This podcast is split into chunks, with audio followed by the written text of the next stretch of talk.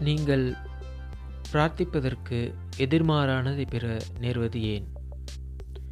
Emily கோ என்பவர் பிரபல French உளவியலாளர். அவரது சொற்பொழிவுகள் அவருக்கு அமெரிக்காவில் பல ரசிகர்களையும் பின்பற்றுபவர்களையும் பெற்றுத்தந்தன.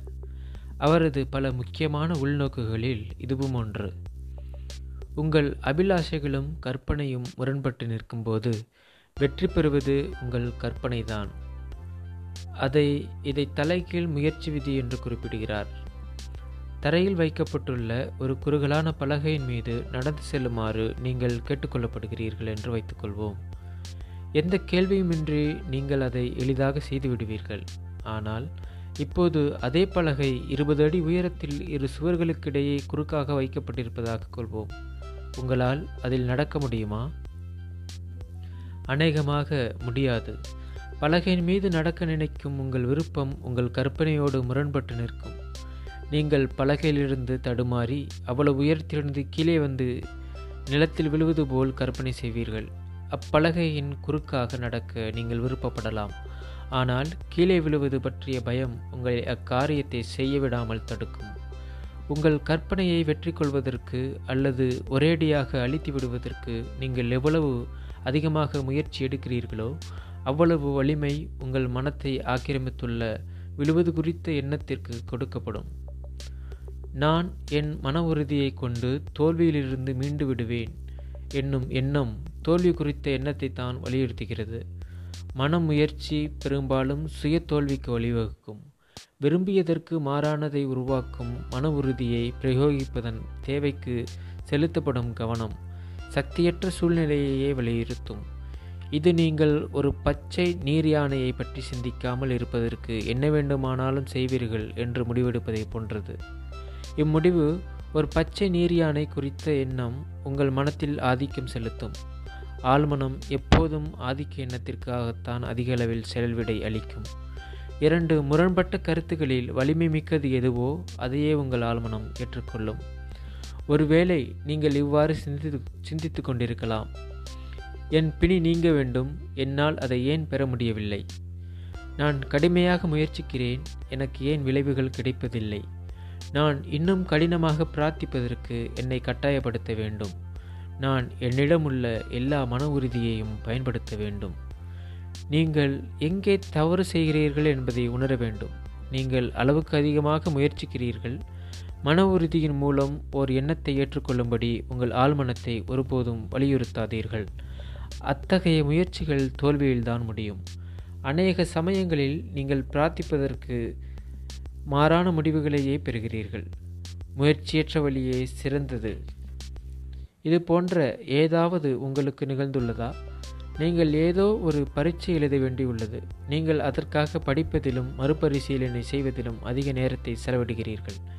உங்களுக்கு எல்லாம் நன்றாக தெரிவதாக உணர்கிறீர்கள். ஆனால் பரீட்சையில் ஒன்றும் எழுதப்படாத விடைத்தாளை பார்க்கும்போது உங்கள் மனம் அதைவிட வெறுமையாக உள்ளதை கண்டுகொள்கிறீர்கள். பாடம் குறித்த அனைத்து அறிவும் உங்களை திடீரென கைவிட்டு விட்டது. சம்பந்தப்பட்ட ஒரு எண்ணத்தை கூட உங்களால் நினைவு கூற முடியவில்லை.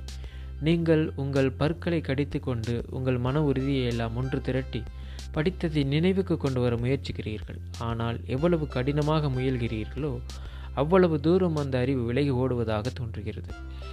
வெறுப்புடன் பரீட்சை அறையை விட்டு வெளியேறுகிறீர்கள். மன அழுத்தம் குறைகிறது.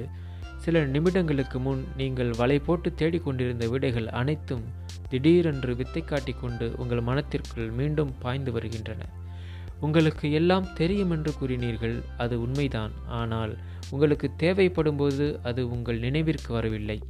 ஞாபகத்தில் வைத்துக்கொள்ள வேண்டும் என்று உங்களை கட்டாயப்படுத்தியதுதான் நீங்கள் செய்த தவறு. தலைகீழ் முயற்சி விதியின்படி இது வெற்றிக்கு பதில் தோல்வி வழிவகுத்தது. நீங்கள் கேட்டதற்கு அல்லது பிரார்த்தித்ததற்கு நேர்மாறானது உங்களுக்கு கிடைத்தது. நன்றி.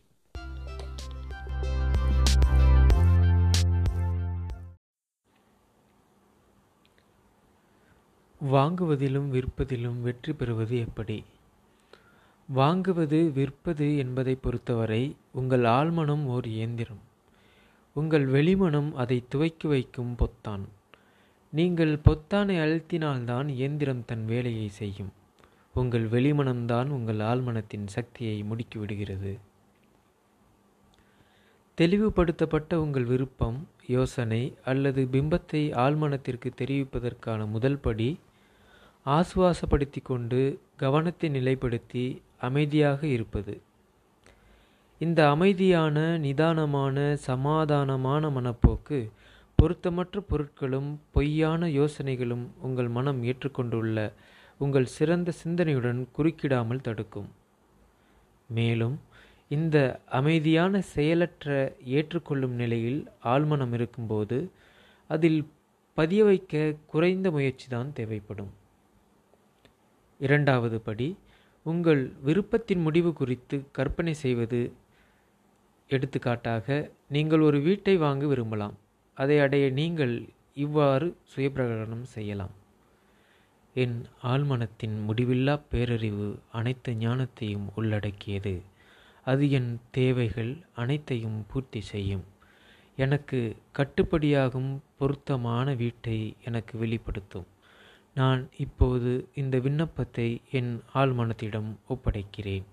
அது என் விண்ணப்பத்தின் இயல்பிற்கு ஏற்றாற்போல் செயல்விடை அளிக்கும் என்பதை நான் அறிவேன்.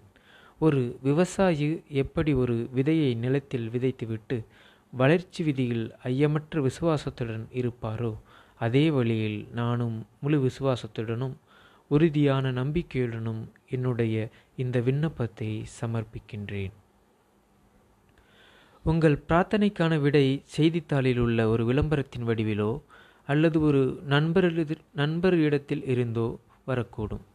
அல்லது நீங்கள் தேடிக்கொண்டிருக்கும் ஒரு குறிப்பிட்ட அதே வீட்டிற்கு நீங்கள் நேரடியாக வழிகாட்டப்படக்கூடும். உங்கள் பிரார்த்தனைக்கான விடை பல்வேறு வழிகளில் அளிக்கப்படும். உங்கள் ஆழ்மனதின் செயல்பாட்டில் நீங்கள் நம்பிக்கை கொள்ளும் பட்சத்தில் நீங்கள் உங்கள் உறுதியான நம்பிக்கையை வைத்திருக்க வேண்டியது எப்போதும் விடை கிடைக்கும் என்ற முதன்மையான அறிவில்தான். ஒருவேளை வாங்குவதற்கு மாறாக நீங்கள் ஒரு வீட்டையோ நிலத்தையோ அல்லது ஒரு சொத்தையோ விற்க விரும்புவதாக வைத்துக்கொள்வோம். உங்கள் ஆழ்மனத்தின் முடிவில்லா பேரறிவை நம்பும் அதே அணுமு அணுகுமுறை நீங்கள் நாடும் வழிகாட்டுதலை உங்களுக்கு வழங்கும். நான் லாஸ் ஏஞ்சல்ஸில் என் சொந்த வீட்டை விற்றபோது ஒரு உத்தியை பயன்படுத்தினேன். அதே உத்தியை என் சொற்பொழிவை கேட்டுள்ள வீடுமனை வாங்கி விற்கும் தரகர்கள் இப்போது பயன்படுத்தி குறிப்பிடத்தக்க விரைவான முடிவுகளை பெற்று வருகிறார்கள்.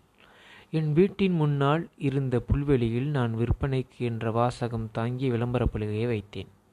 அன்றிரவு நான் தூங்கச் செல்லும்போது என்னை நானே கேட்டுக்கொண்டேன் ஒருவேளை நீ உன் வீட்டை வாங்குபவரை கண்டுபிடித்து விட்டால் அடுத்து என்ன செய்வாய்?